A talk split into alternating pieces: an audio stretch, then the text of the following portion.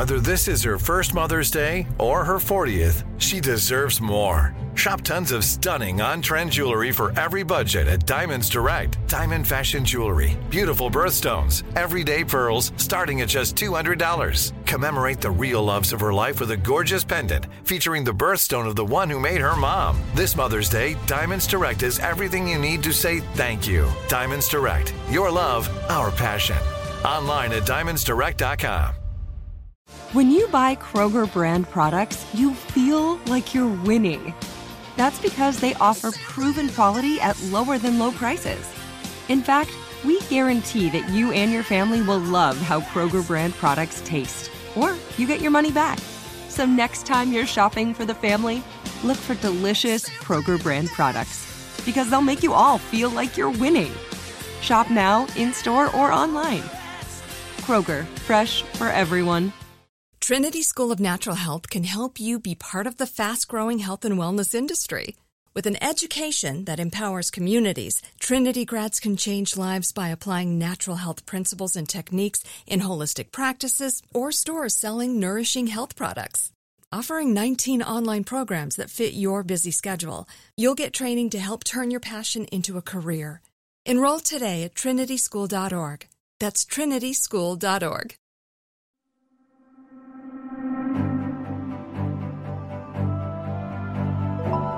Welcome to the Psychology Podcast, where we give you insights into the mind, brain, behavior, and creativity. I'm Dr. Scott Barry Kaufman, and in each episode, I have a conversation with a guest who will stimulate your mind and give you a greater understanding of yourself, others, and the world we live in. Hopefully, we'll also provide a glimpse into human possibility. Thanks for listening and enjoy the podcast. Today we have Brian Nosek on the podcast. Brian is co founder and executive director of the Center for Open Science that operates the Open Science Framework. The Center for Open Science is enabling open and reproducible research practices worldwide. Brian is also a professor in the Department of Psychology at the University of Virginia. He received his PhD from Yale University in 2002. He co founded Project Implicit, a multi university collaboration for research and education investigating implicit cognition, thoughts and feelings that occur outside of awareness or control. Brian investigates the gap between values and practices, such as when behavior is influenced by factors other than one's intentions and goals.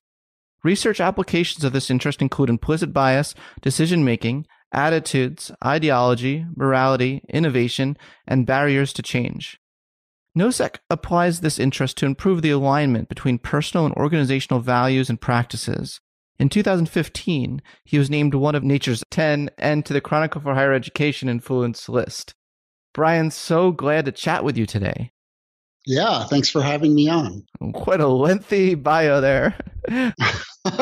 we can keep going. I've got all kinds of history with my family, but, but maybe we should talk yeah. about it.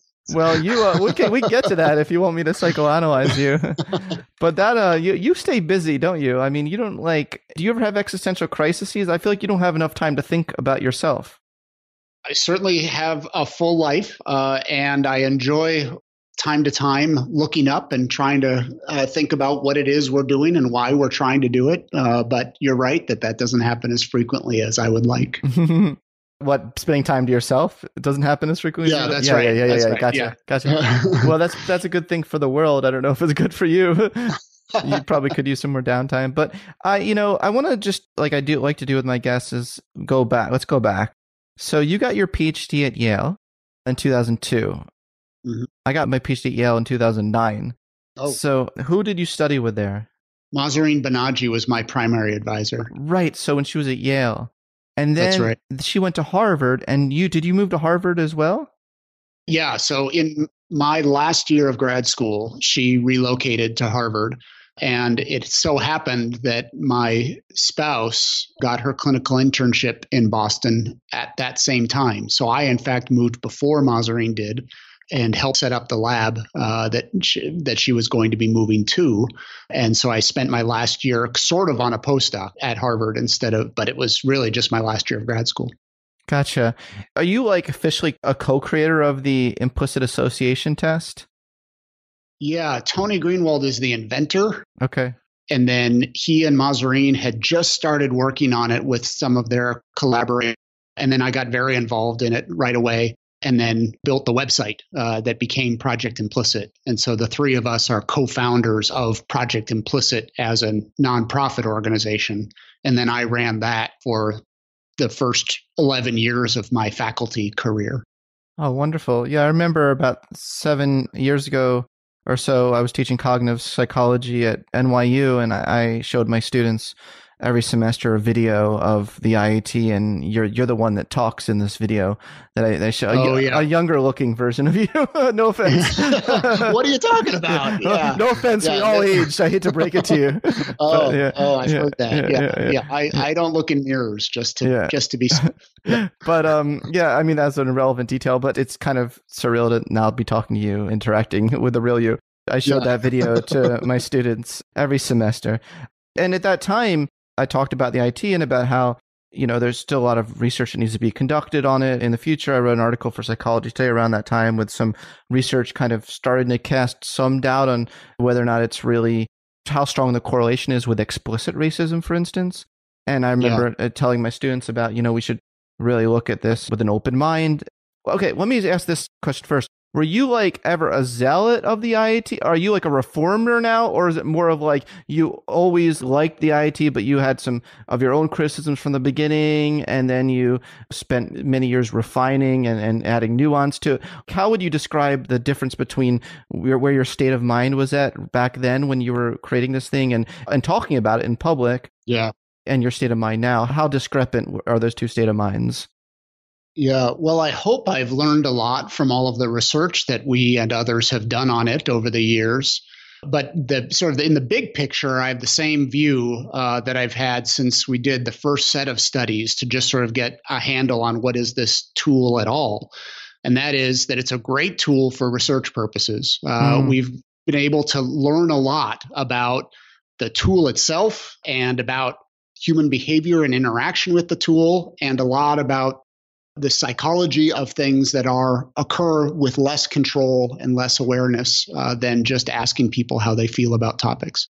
Uh, so that it has been and continues to be a very productive uh, research area for trying to understand better how humans work. And then the main concern that we had at onset, and this is actually a lot of the discussion of even creating the website, mm is the same anticipated some of the concerns and overuses that has happened with the IAT in the present. And that is the natural, I don't know if natural is the right word, but the common desire uh, that people have for simple solutions and thinking, well, a, a measure is a direct indicator of something that we care about, uh, and it shouldn't have any error uh, in measurement, and it should be applicable to lots and lots and lots of situations. And there's lots of potential misuse of the IAT, despite it being a very productive research tool and education tool. I like uh, the experience of doing it and delivering it in an audience and the discussion that that provokes about what is it that it means and what does it mean about me? What does it mean about the world? Those are really productive intellectual discussions and debates.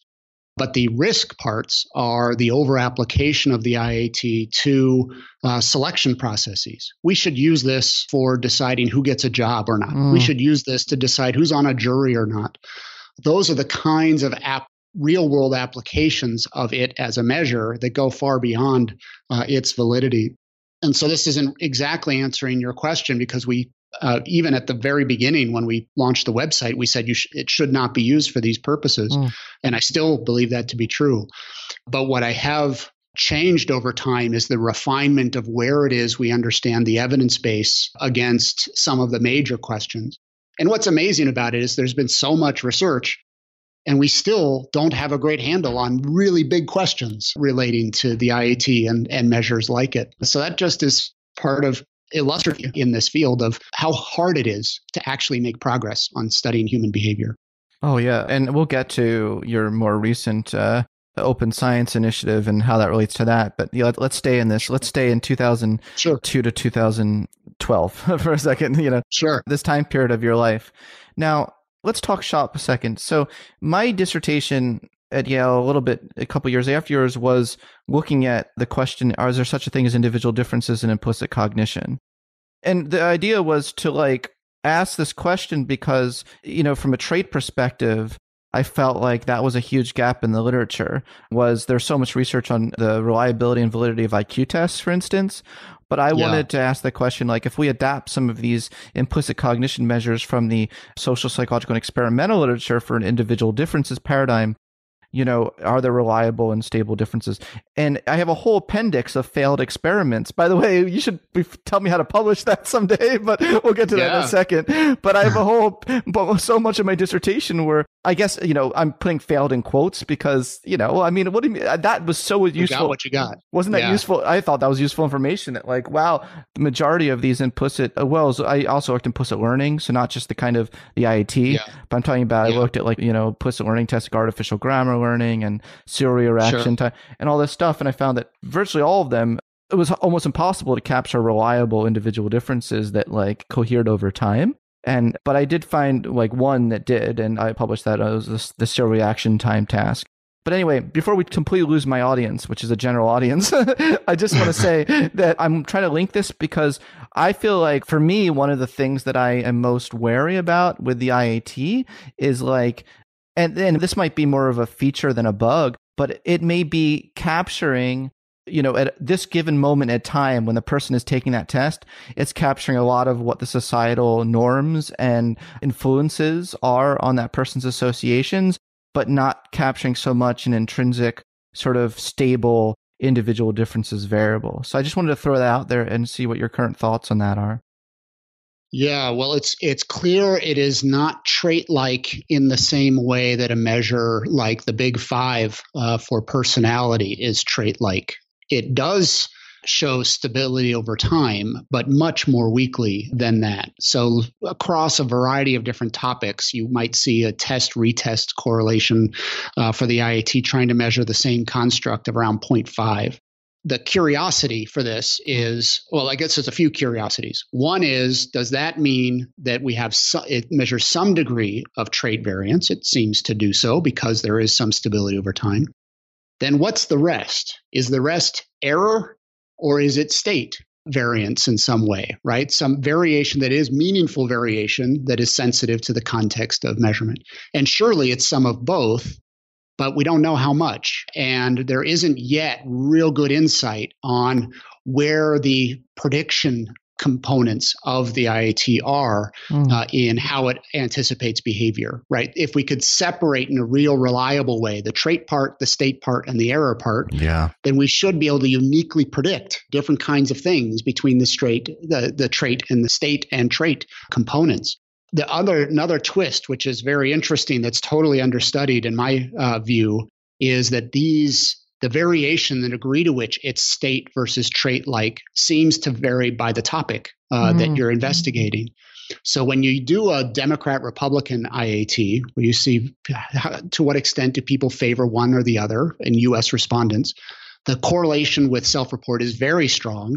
Uh, and the stability over time is stronger than when you measure black, white, or, or some of the other uh, types of topics.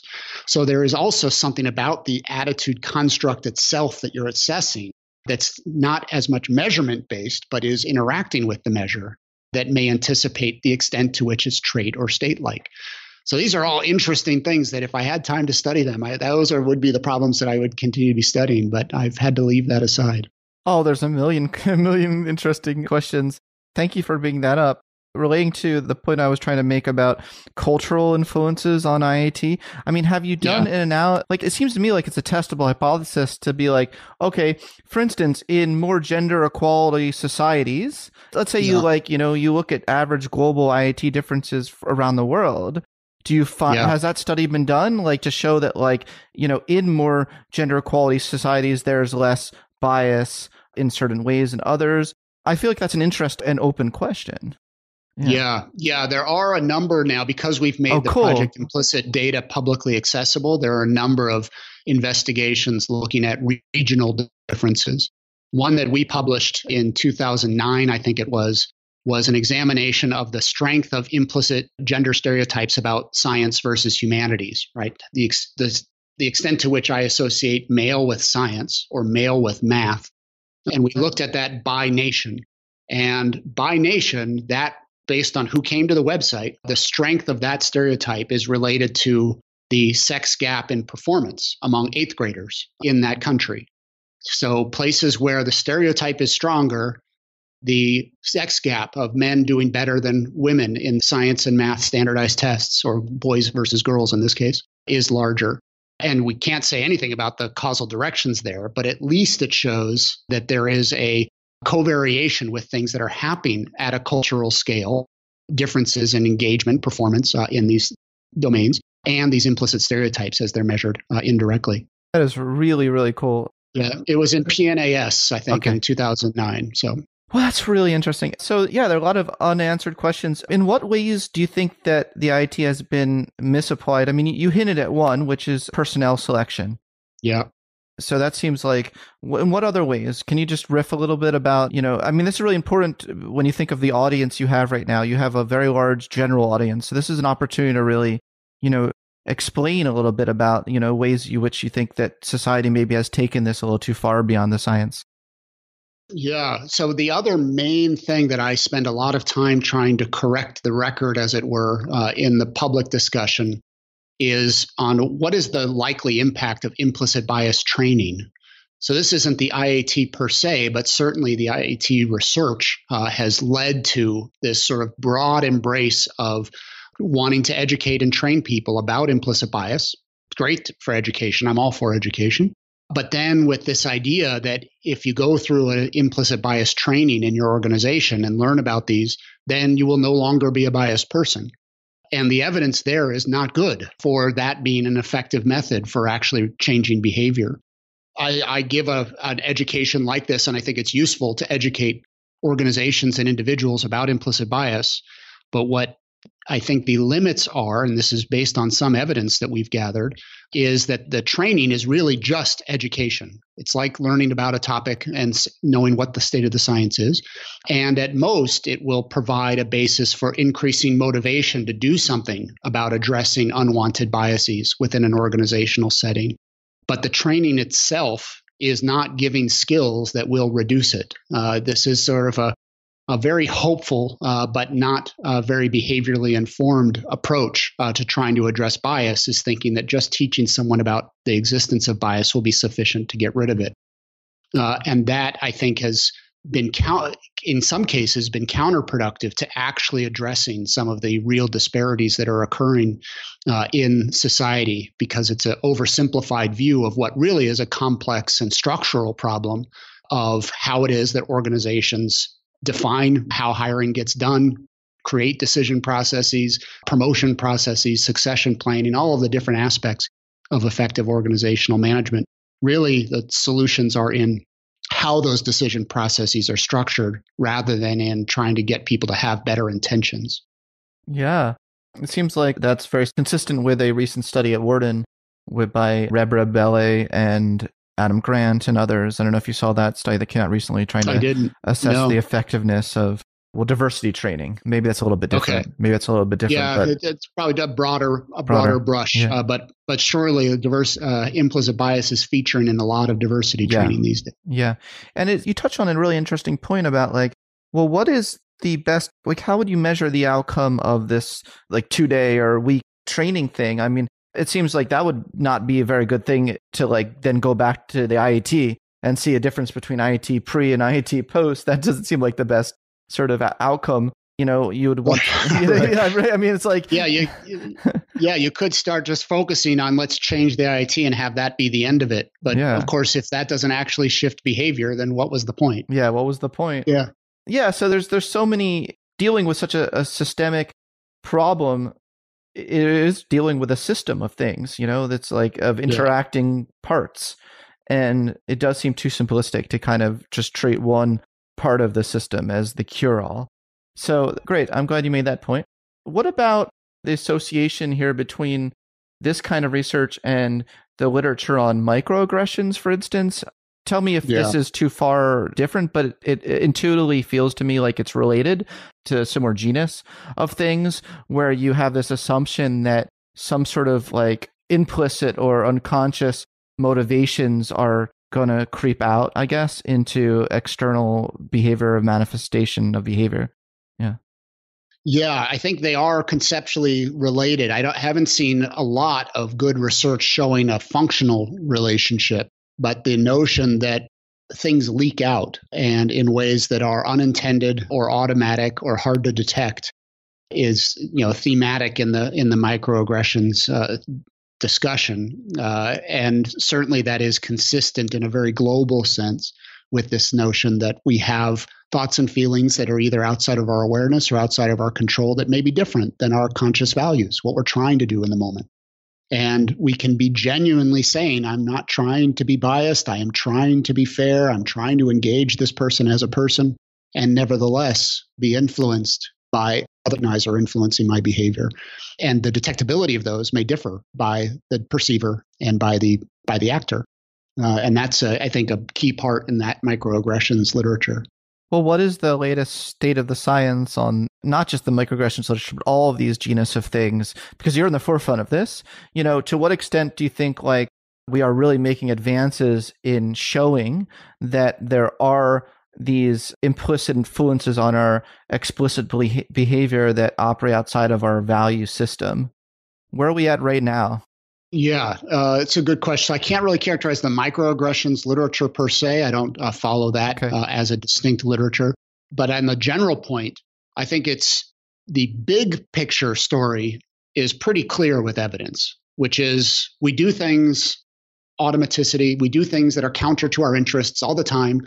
And sometimes we recognize that we're doing it, sometimes we don't. But a lot of times it's not controllable. So, but that's a very big picture very global, very non-specific point. By the way, so if that wasn't true, if that wasn't true, the mindfulness field would not be people wouldn't be making so much money off of Oh, so you're saying that you can yeah. only make money if things are true? Well, we've got some other conversations to have here. No, that wasn't my point. but yeah. it, it, wouldn't have been so hot and popular. People need it. Yeah. People clearly That's need right. it. No, that, well, yeah. So yeah, it's it, in yeah, many parts of that are sort of obviously true you're right in the sense that yeah, we recognize we're doing things counter to our interests all the time, right? We yeah. we want to lose weight and we can't. We want to exercise more and we can't. We recognize that we're not interacting with our loved ones in the way that we want to, and yet we still do it. So there's there's easy it's easy to recognize that there are factors that are outside of our own control that are inside our own minds that are influencing our behavior and that's a very important insight where the science does not have a great handle yet is clarifying when that happens and precisely how that happens, and then what to do about it when it happens. Uh, mm. Uh, and there are some places where it's a lot better.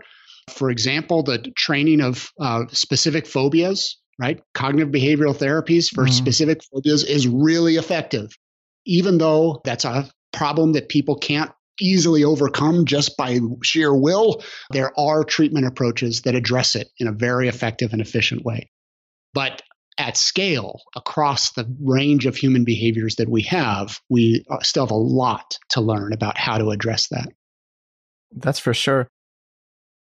So give me like something that us that you discover, psychologists have discovered that is not obvious. like give me like so you know what I mean? It's like it's like you know it's like why are we doing all this research you know to just yeah. show that that the unconscious has influences on behavior? Like give me um, let's talk about some specific studies. I'll pick out one because I was going down your Google Scholar uh, things yesterday of new studies preprints that have come out. Here's an interesting one: how ideology impairs sound reasoning. So, and this yeah. is research that was led by Anup Gampa. Yeah. And, and colleagues that you're on this uh, list. So this seems very relevant to our current uh, political landscape. So do you think a lot of people, or do you think the research is suggesting that our ideology like creeps into what you know we think is this pure reasoning process? Yeah, yeah, exactly. So it's easy for us to recognize that when if I am a conservative and you hear and you're liberal and you hear me make an argument about some issue that has a conservative liberal difference, it's easy to understand that you would disagree with my claims and perhaps even the assumptions underlying my claims, right? I just don't agree that, you know, this is the way that society should work or the mm. economy actually works. That's not surprising. what we found in this research is that that disagreement, your dislike of my conservative position on something, even per- makes it harder for you to recognize the logical reasoning in it. Mm. Whether the reasoning, you'll be better at detecting logical errors in your liberal, and you'll be worse at recognizing sound reasoning regardless of whether you believe the content or not, right? So there's a difference between soundness, the premises, the conclusions follow from the premises, than from whether the premises and the conclusions are themselves true.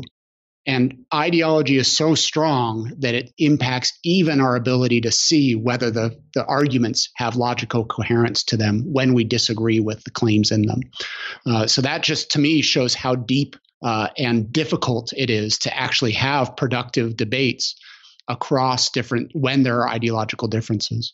Yeah, it's a great example. It seems to me like it's becoming increasingly increasingly more difficult in this society or this political landscape to be ideology free even if you want to be. Yeah. Do you know what I mean? It's like yeah. almost like you're you're penal, penalized these days for trying your best to be logical yeah and see things from other perspectives it's like yeah pick a stand man right so right.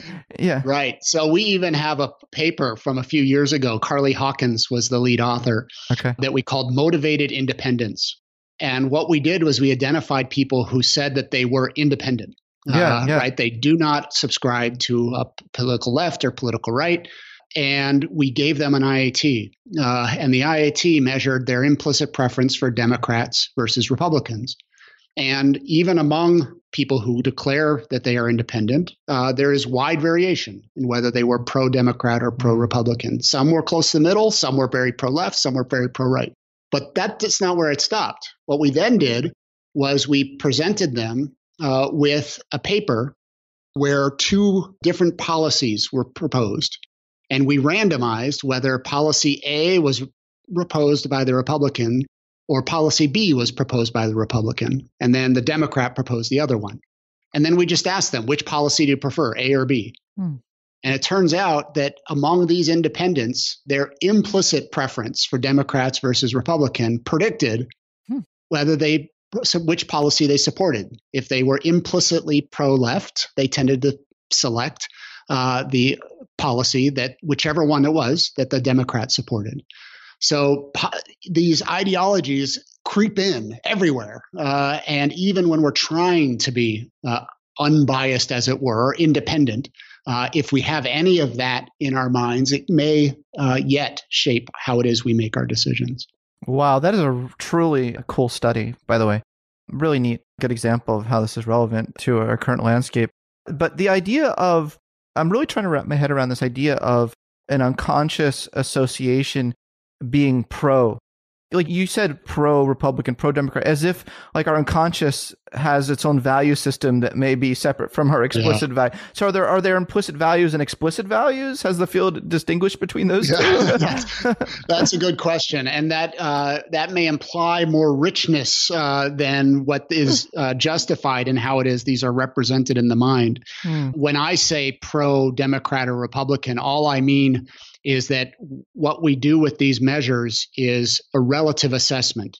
How much more easily do you associate goodness with Democrats versus Republicans? And if it's easier for you to put good with Democrat than good with Republican, then you're pro Democrat.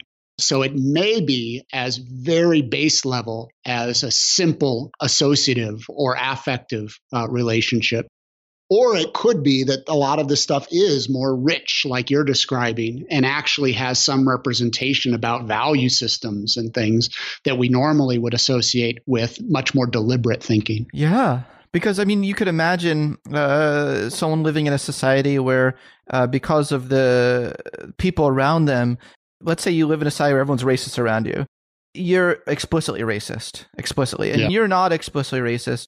And that is very much against your value system and it's picking up and you take this test and just shows you're easier to categorize you know african americans as as bad i guess or whites as good yeah i mean you wouldn't want to say that like that means that person is pro white You know what I mean? Like using the same analogy to you saying pro Republican or pro Democrat. I mean, would you say that someone is just because they're easier to categorize something? Yeah, so you're raising a good question, which is what do we call these things? Yeah. Uh, when there are associations in the mind. And usually when we talk about things like beliefs or attitudes or related concepts, we're thinking in terms of endorsement, right? This is what that person says they believe. And so they do believe it. And when we're talking about implicit measures, we're not talking about endorsement. People don't have an opportunity to say, I agree or disagree with this. Mm. And they may genuinely disagree when confronted with those associations right? So I have these implicit biases in my own mind. I would reject them, the ones that are different than my conscious values. I would reject them out of hand, and yet they are still in my mind. We have embraced the notion of calling the association between, say, racial categories or political categories and evaluateness or badness. We've called those implicit attitudes yeah. deliberately to try to make the argument that an attitude isn't just what we consciously believe, that the same sorts of behavioral consequences could occur with that kind of association of a group with goodness or badness, even if you don't endorse it, just because it exists in the mind. And that is different than their conscious beliefs, but it is still attitudinal in the sense of its consequences. Uh, and so the, this is a real interesting part of how we debate and think about terminology yeah. uh, and then what its implications are uh, for how you understand both the concepts and their implications. Oh, for sure. I'm not fully understanding why attitudes is the right word there. Like, even that seems like it's a loaded subjective call. Why not just call it implicit habits or implicit patterns? Like a implicit associations yeah. is calling it what it is versus attitudes. It seems like you're imparting some sort of subjective label on what it is. Yeah, well, I think ultimately every label is a subjective label in that sense. So the question is what is the most psychologically appropriate for what the terms mean? Mm-hmm. And there's a great Mahzarin Banaji and Tony Greenwald, my advisors and collaborators on this work, published yeah. a paper in 1995 where they made the case for implicit social cognitions being attitudes and stereotypes with the qualifier implicit to make very clear, not endorsed. What they did in their development of that argument, in part, was go reference the definitions of attitudes that we have been working with as a field for many years and sort of unpack them and said, look at these definitions. None of them imply what a lot of our measurement approaches have done to try to assess attitudes. None of them Im- imply, for example, that the person believes it or endorses it or says it. Uh, they all talk about attitudes in a much more functional way or whatever each of the definitions were. So these are they these are consequential, but I think they all are also important for all of our psychological theories and terminologies is that we imbue them with meaning and it is important to represent as clearly as possible what that meaning is yeah. and the intention of that meaning is uh, because words have ambiguity and people use them in different ways.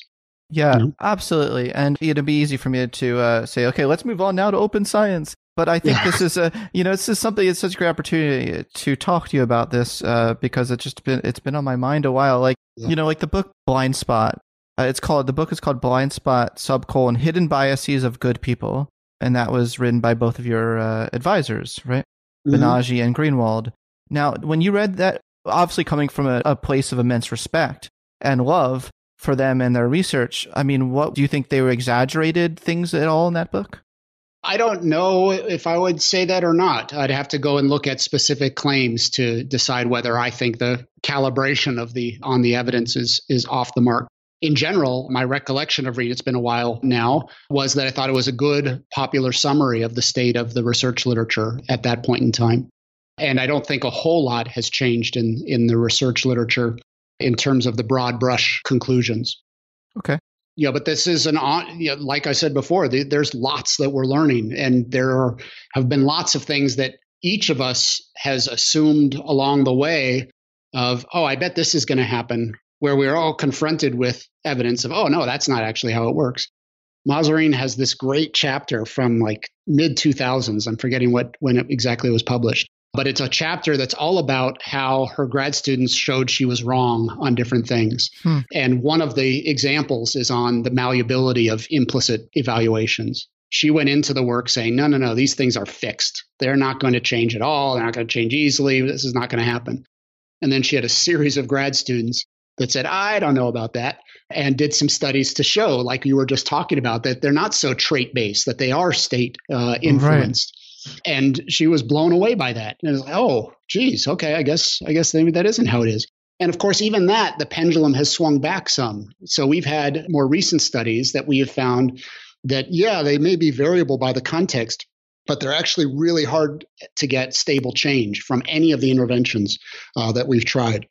So even just one area of evidence about implicit biases, we sort of think, okay, they're they're not just stable, they're variable. Oh, in fact, wait a second, they're not totally variable. They're they're varying, but they're not changing. Wait, okay, mm-hmm. wait. Okay, so when are they changing? And what does that mean if they're not changing and they're variable?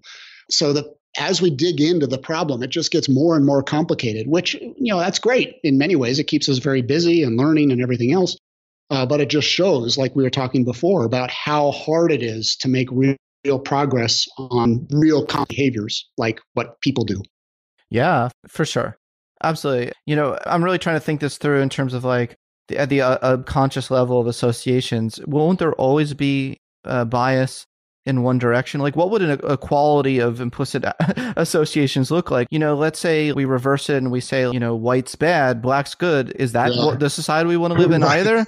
You know, right. like I'm just trying, right. I'm trying to think, what is equality? You're never going to have an implicit association test where it's like everything is good and nothing is bad. Or I'm just thinking like our implicit is always going to be biased in some direction. Bias is not always, and bias is not always bad, right? Yeah, I think that's a critical point, right? Is that we've, societally we've sort of pejorative judgment about if you're biased, that means something's wrong with you. Right. And that's a really unfortunate because a lot of these biases come from very ordinary operations of the mind, uh, for one, and are in fact things that we endorse. Right. The same mental systems that lead me to be wanting to call my doctor rather than my mechanic when my back hurts are the same things that lead me to have biases of kinds that I would disagree with. And that is, right, you hear things in the world, you see things related to other things, and your brain stores that information. And sometimes it's information that you would agree with and you want to use. And it's still a bias in the very functional sense of it leads you to do one thing over another thing. Uh, but it's not an unwanted bias. It's not even a, bi- it's a bias I'd be perfectly happy to say, yes, of course, I prefer my doctor to my mechanic when my back hurts because right. I have a bias, a belief uh, that's grounded in whatever it's grounded in that I think that person is going to do a better job than that person. Yeah. Um, yeah. The challenge, of course, is that we don't always get purely accurate information exposed to us and we don't necessarily agree with the information that we do get exposed to and but nevertheless it gets in our heads and it has potential to influence our actions. Yeah, absolutely. I've seen some instances where some people will say things like, "Oh, came out unbiased against males. Whew, I'm safe." You know, like, but, yeah. and then yeah. you know, and everyone laughs at that. But then you say you're biased against right. females, and everyone come like you know get mobbed on Twitter. so it's like yeah, the right. thing. I guess the point is like I'm a humanist. You know, I'm a humanistic psychologist. I want to think through what would it mean to live in a world where you know we didn't say it was great to be biased against anyone except Nazis. We all can be biased against yeah. Nazis. But uh, do you see where I'm going with this? Do you see what I'm saying? Yeah, yeah, totally. Yeah. And I think so. One sort of thing where I think I resonate with what you're saying is that the goal of the project, if there is a social agenda uh, linked to the scientific agenda, just to understand how these things work, is not very usefully thought of as let's get rid of bias uh, right. because that's sort of like saying let's get rid of perception uh, right, right. can't see things you know it's just it's the mind does that uh, yeah. and it's going to do that yeah. if there is a social justice project it's let's make sure that our values are the things that are driving our behaviors oh, to good. the extent that we can, right? Yeah. And when they're misaligned, that's an opportunity to figure out how is it that we can improve our decision making process, the identification of those potential biases, some intervention. But it really should be about matching our values with our behavior rather than saying, well, we just have to be bias free in some I don't even know what it would mean, as as you were saying, uh, yeah. to be bias free in right. some functional. Great, perfect. Let's end. Uh, let's end that this topic, uh, that this conversation on that note. So let's now move into the reproducibility project. Sure. Now, why did you start that? What year did you start that? Why did you start that? What was going on in the culture and psychology at that time that was the impetus for this? So we launched the reproducibility project in 2011, and it it came up in the context of a discussion that was had been going at a low hum in psychology and other fields uh, for decades, which is we're not so sure that the research literature is as credible as we assume it is. Published findings, we presume, are based on a, some degree of likelihood of being true or credible evidence. But there are things that happen uh, in research practice that may undermine that credibility, right? Like, for example, po- positive results, finding a relationship between something or finding that intervention works, are more likely to be reported uh, than not finding anything, finding a negative relationship, finding that this thing doesn't work. And so that might be biasing the literature. People might be making decisions about how they analyze their data and only reporting the ones that make the findings look as publishable or as credible as possible, undermining the actual credibility of the evidence. So there's been this discussion for decades about these things uh, seem to be happening, uh, might be undermining the credibility of the literature, and we're kind of worried about it. Uh, but there hadn't been much change. Mm. But in 2011, a few different things happened that, at least within psychology, seemed to help to foment a much broader cultural discussion. One was a major fraud scandal. Uh, Diederik Stapel uh, in oh yeah the Netherlands, you know, created out of 50 papers, ended up something like that getting retracted of made up data that people hadn't seen. They they've seen the papers, but no one recognized mm. for many years that these papers were based on no evidence at all. People hadn't tried to replicate them to in order to evaluate uh, whether those are uh, reproducible evidence. So there was a worry that how is it that we never even recognized as a field about this fraudulent evidence getting into the literature? What's wrong with our practices? So the other major event in 2011 was that Daryl Bem, who was a prominent uh, social psychologist and done has done lots of excellent work for many years, published a paper uh, in the most prestigious social psychology journal showing evidence for ESP. And people were shocked. How is it that this journal, that is a premier peer reviewed uh, journal, would publish evidence for something that we're pretty sure isn't true? And the answer was that the paper was beautiful. It was beautiful in the sense that it followed all of the rules for what one does to get evidence and to publish that evidence uh, in psychology. And so the editor said, well, look, it's just like every other paper that we would end up accepting because it did all of the things we expect to do. It just comes to a conclusion that we don't believe. And so the the debate that followed that was this followed all the rules. No one's suggesting he did something wrong or different than everyone else does. If he followed all the rules, then either we now need to believe ESP or we need to question the rules. How is it that we end up reporting uh, doing and reporting on the evidence uh, for our research findings. So that was sort of the global context was these sort of stunning events uh, along with this long history of concern about the credibility of the literature. So we started the reproducibility project at, with a goal of saying, boy, everybody's worrying about the credibility of research findings. The, the normal way that researchers evaluate the credibility of findings is to replicate them right? You see a finding, you say, that's interesting, I'm not so sure. Or, oh, I want to use that and extend it in some way. I'll run a replication, see if I can use the same methodology and then get the similar result. Uh, but people don't tend to do that because it's not rewarded very much. So we said, let's organize a project with a bunch of us and we'll try to replicate a sample of findings and see if we can reproduce the results that are in the literature. Uh, and Ruh-roh, so we just row. yeah, right. Yeah. So we just started it as a uh, you know sort of informally, and made an announcement on you know some discussion group online, social media somewhere, and hundreds of people joined the project. We ended up the final paper, which was published in 2015, uh, had 270 co-authors. And another 80 something people helped in some way, just short of authorship So it was this massive crowdsourced effort where 100 replications were done from a sample of uh, paper uh, leading journals uh, in psychology. And the, you know the, sh- the short summary is we were able to successfully replicate uh, less than half, about 40% of the findings that we tried to reproduce. And so that just spawned a it, or at least helped to foment this what was now a very robust discussion about what are the challenges for reproducibility uh, in psychology uh, and beyond psychology. This is now an issue that is prominent across all research domains. Uh, I would say less so my field, which is personality psychology. Oh, you would you? All right. but I, those are kind of fighting words to say to, to Brian Nosek. but there, there was a study that was done recently to see whether or not the same sort of replicability crisis is operating in personal psychology. And it was like on the much higher than 50% of the things are replicating in that field. Yeah, although it was a very specific subset of findings. So I, while I do uh, believe that the, and we even have evidence in our own studies that some of the personality findings, uh, the, the rate might be a bit higher than others. It is not a challenge that is that has been avoided across disciplines uh, writ large, including personality research. For sure, I don't want to be hubristic.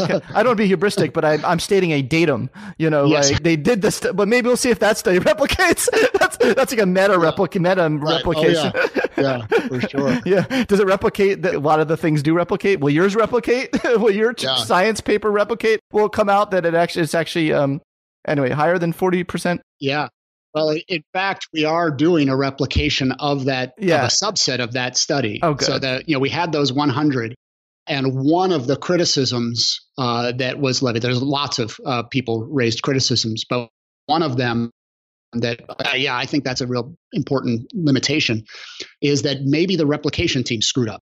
Right. right? There's a very plausible reason. It's like, well, geez, does, who said that we did a good job of it, right? Maybe the reason we failed to replicate is because we stink at doing it.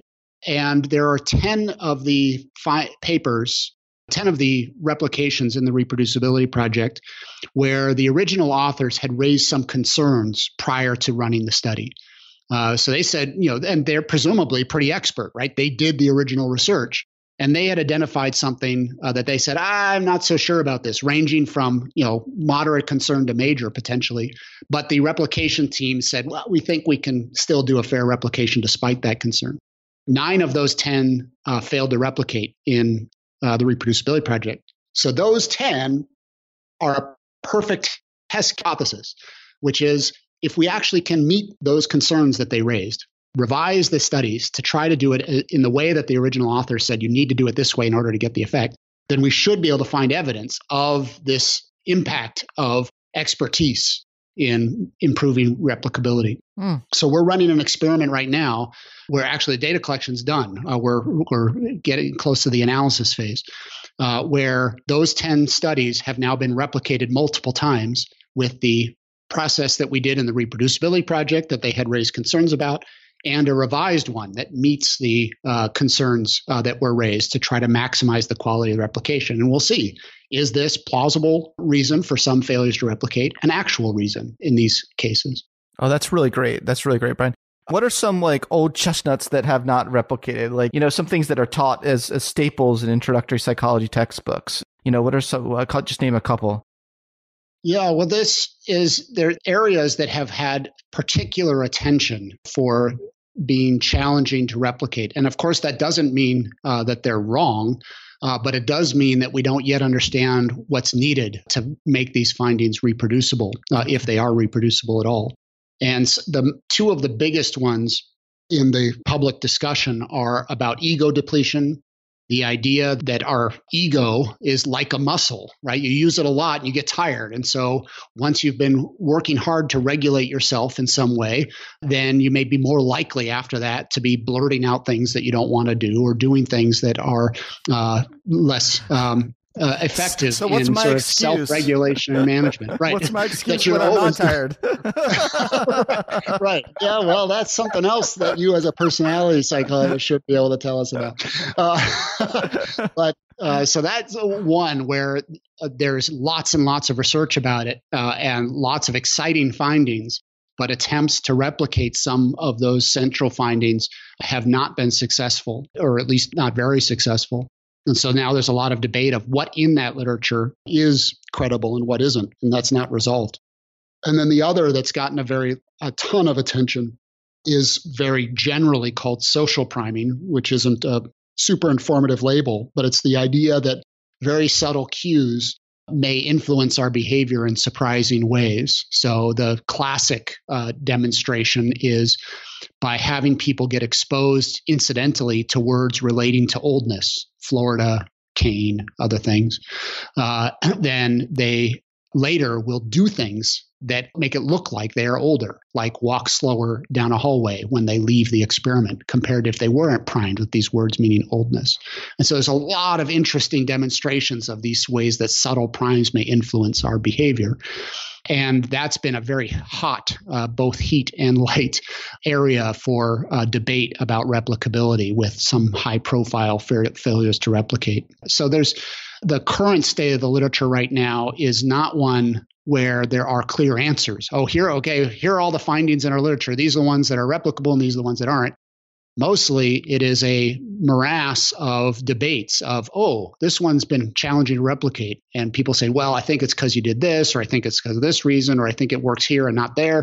And to me, that's a, as long as it stays focused on the evidence, that's a very productive kind of discussion to be having. We work on complicated stuff and so, some mm-hmm. attention to trying to figure out the conditions under which those core findings actually are observable is very effective and useful uh, for improving our theories for understanding how it is those things work. Absolutely. What about the fundamental attribution not bias? Is that still fundamental? yeah, well, the fundamental portion of that has actually evolved a lot over time. We uh, change the label? yeah, so the uh, term uh, that is common now for a portion of it is called the correspondence bias. So we don't need to get into the details for uh, why and the distinction between that and the fundamental attribution error. Uh, and there's been interesting debates on whether it's an error uh, or not, uh, or a bias, so, or a bias, right? Yeah, you know exactly. So uh, this it, we've come full circle, right? Right, and there is a come full circle that is unproductive, which is you just keep spinning in the same place, and there is a cyclical nature of scientific advancement that's very productive. Revisions that we have about any area of research to sort of check in and say, hang on a second, you know, we thought about this this way. Let's look at it from this new perspective now that we have new evidence and see if we can revive an old claim or see if we can refine uh, the way that we understand it. So by and hmm. large, I'm I'm find the what has been happening uh, within our literature to be very exciting hmm. recently mm. because I think we are questioning assumptions in a, in a quite productive way. Yeah, a lot of people are, are excited about it. There are a couple people are not excited about it, and those are those whose life's work is shown to not replicate. so, I mean, hopefully they. I mean, yeah. I mean, I say that like in a cheeky way, but having some compassion as well for the the scientists. Yeah, yeah, for sure. Scientists, by and large, are human, and we get attached most. to our findings. Yeah, most. Yeah, we, we won't talk about the yeah. ones that aren't. Yeah. all the but the, but a clue is they all have a last name that starts with Z. Uh, the but the challenge, of course, is that we treat those findings like possessions, right? They become the basis of our identity as a in our profession. And so it's very understandable if we're thinking of these things as possessions that we would get defensive about them and that they would have implications for our reputation when they get challenged. And some challenges are fair and some are not fair. And so there is a lot of person in these debates rather than them just being purely scientific. And if we don't recognize that in how it is we conduct the debates, then there'll be more unfortunate interpersonal consequences than there need to be. There will inevitably be consequences for people's reputations because science is a reputation based discipline, and, and some work is more robust than other work. But you're right, the compassion part of that is a key part of how one walks into this kind of work. Yeah, you know, and it's so easy just to say, "Oh, the problem is, well, just don't hitch your identity to it." I, I actually, I, I think that yeah. there's a deeper issue. There's a deep yeah. existential issue here. You, if you spend 30 years of your career making sacrifices in your life, we have a short yeah. lifespan, and I didn't marry this person, or I didn't take this job, I didn't have this child, yeah, because I did this work. I guess I just I really like feel almost feel like it's a little bit too dismissive to say, well, we just have to be these Spocks and rise above and not hitching Yeah. identity to our science. No, we have made these sacrifices in our lives, what we're going to commit our lives to studying. So Yeah. perhaps in the way we have these debates, we could come from a place of like, well, you know, look, hey, this work that you spent 30 years studying added a lot of value because it showed us better boundary conditions or better ways forward for methodologies without you having done that work. We couldn't have used that as a stepping stone. But Yeah. instead, I see a lot of these discussions devolving in a different direction of Yeah. like, it doesn't lead from that place. It almost ignores like the fundamental sacredness of a, of a human existence. There's the scientists who just make fun of things, you know, and Yeah. mock them. And that's gotta hurt if you've like, Yeah. you really have contributed even if it didn't all replicate you still like your life had value you know do you know, do you know what i mean so Yeah. it, it, it gets deep but Yeah, no, I think you're right that this is much deeper than a very simple, come on, don't be so attached to your findings. Because Right. that's just, if anything, it's psychologically naive to think that we could do that. yeah right right, right, right. If anything, right? Yeah. Come on, we're psychologists. We know that's not going to happen. So let's at least recognize that we are going to feel that. And whatever, in whatever position we are in any given debate, we should be able to at least empathize with the other positions of if my work was being attacked uh, or challenged or whatever productive or unproductive term you want to use, uh, how would I respond? And there's there's a lot uh, that we can understand of how we we are tied uh, to our findings and our claims and the work that we've done uh, in the past, and simultaneously, we do need to go go through that. Yeah. Uh, right, and that's the real challenge: is that it's you, you know the the flip of what you're describing is also equally problematic, which is to say, oh, we don't want to challenge people because will make them feel bad. Mm. No, no, no. This is we really have to. Science is about skepticism, and really, it is our commitment to what it is we are doing in the first place to make it so that our claims are as robust and evidence based as possible.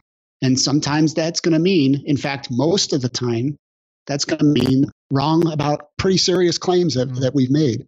And so, at base, I think cultivating an intellectual humility is a real key part for everybody in the game, right? Mm. Whether you're criticizing uh, or whether you are defending a particular position, the intellectual humility of uncertainty, of knowing that I might be wrong, but I still think that this is a, wor- a debate worth having, uh, is is is hard to do, easy to say, uh, but super important. Oh, I love that. I love that what you that point you just made. So it seems to me like th- there's a shift going on that is healthy in sort of the spirit upon which we're doing psychological science. I think for too long in the field of psychological science, people's the spirit upon which you did it is sort of like, oh, so I could own this theory. You know, like it's Zimbardo's model. Do you know what I mean? I started to sorry to pick out Zimbardo there for a second, but um, Yeah. you know, Disease happened are on you, you, pr- you, Yeah. you, pri- you primed me. You subconsciously primed me. it works. It It works. works. It works. There you go. There you go. But like, I think there's a lesson we can learn from this that I'm personally trying to learn too. And it's like, it's like science. It's fun though. Like, like it's fun if you change your mindset about this to like, Yeah. it's all in, we're all in explorers. We're exploring uncharted territory Yeah. the uncharted Yes. territory can change you know like the problem is like clearly when you you attach your ego to a result or a finding but psychological science the field doesn't have to be that way like we can Right. it just seems like it's more fun when like it's like oh let's do this study and you know who knows is what's good what well it is good sometimes to pre pre-register predictions not you can't be totally exploratory but at least like being open to like you know what's going to happen like we're in this sort of like sailboat or something all together but all together though you know Yeah. so Yeah. yeah. it seems like there's yeah. So does this make sense? There's sort of like a shift in Yeah. kind of the the healthier spirit of the field.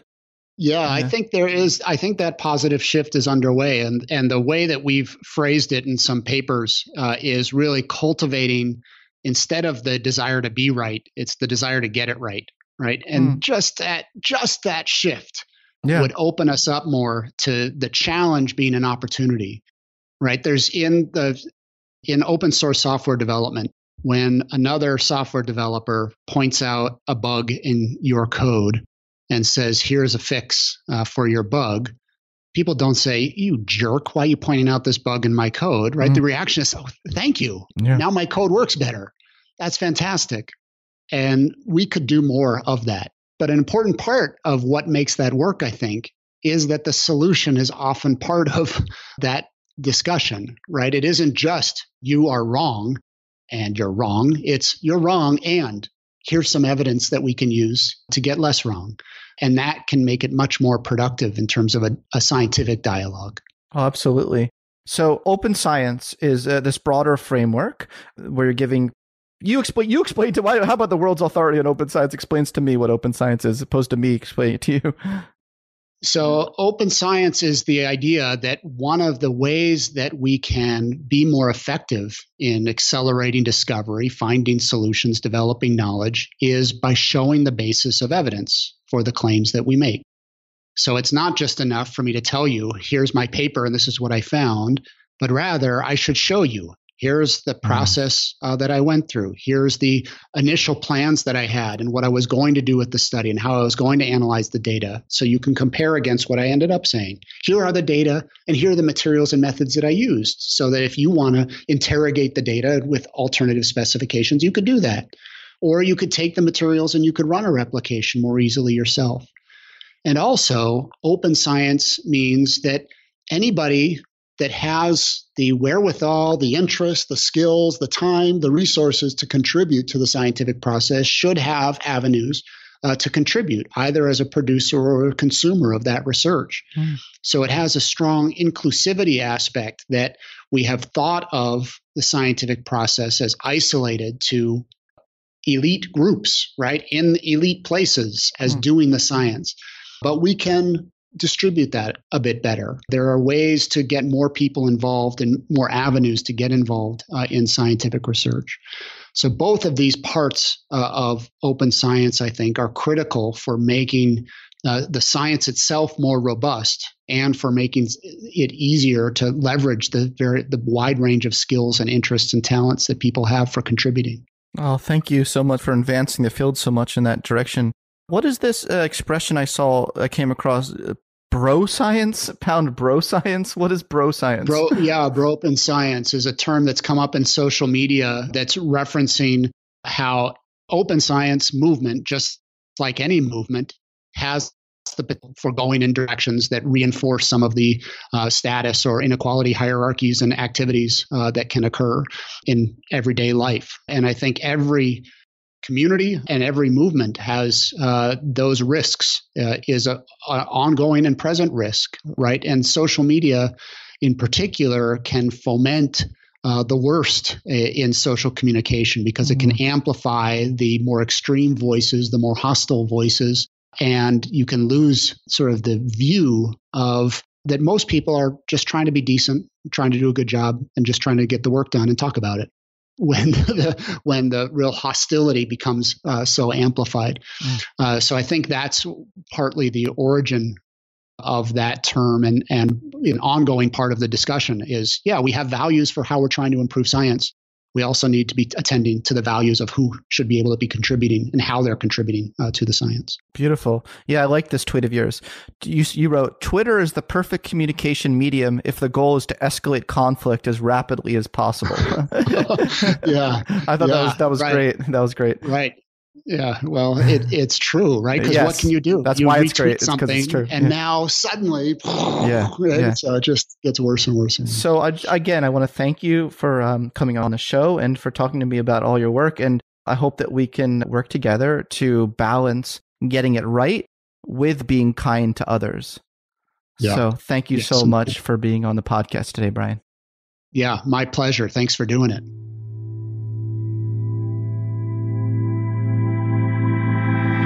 Thanks for listening to the Psychology Podcast. I hope you enjoyed this episode. If you'd like to react in some way to something you heard, I encourage you to join in the discussion at thepsychologypodcast.com. That's thepsychologypodcast.com. Also, please add a rating and review of the Psychology Podcast on iTunes. Thanks for being such a great supporter of the podcast, and tune in next time for more on the mind, brain, behavior, and creativity.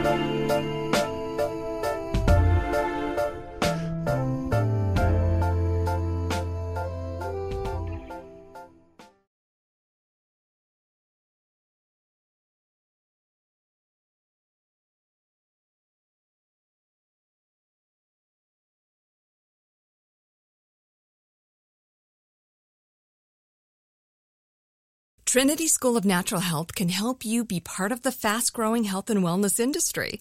With an education that empowers communities, Trinity grads can change lives by applying natural health principles and techniques in holistic practices or stores selling nourishing health products.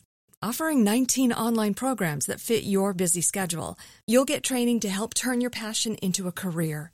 Enroll today at trinityschool.org. That's trinityschool.org. This show is sponsored by BetterHelp. It's a simple truth. No matter who you are, mental health challenges can affect you, and how you manage them can make all the difference. That's why everyone should have access to mental health support that meets them where they are and helps them get through. BetterHelp provides online therapy on your schedule. It's flexible, simple to use, and more affordable than in-person therapy. Connect with a licensed therapist selected just for you. Learn more at betterhelp.com. That's betterhelp.com. This is Amy Brown from Four Things with Amy Brown. Today, healthier is happening at CVS Health in more ways than you've ever seen. It's wellness destinations for seniors, including select locations with Oak Street Health and CVS Pharmacy. It's doctors, nurses, pharmacists, and everyone in between offering quality care and support virtually in person and on the phone. It's in home evaluations through Signify Health and meeting mental health needs through Aetna.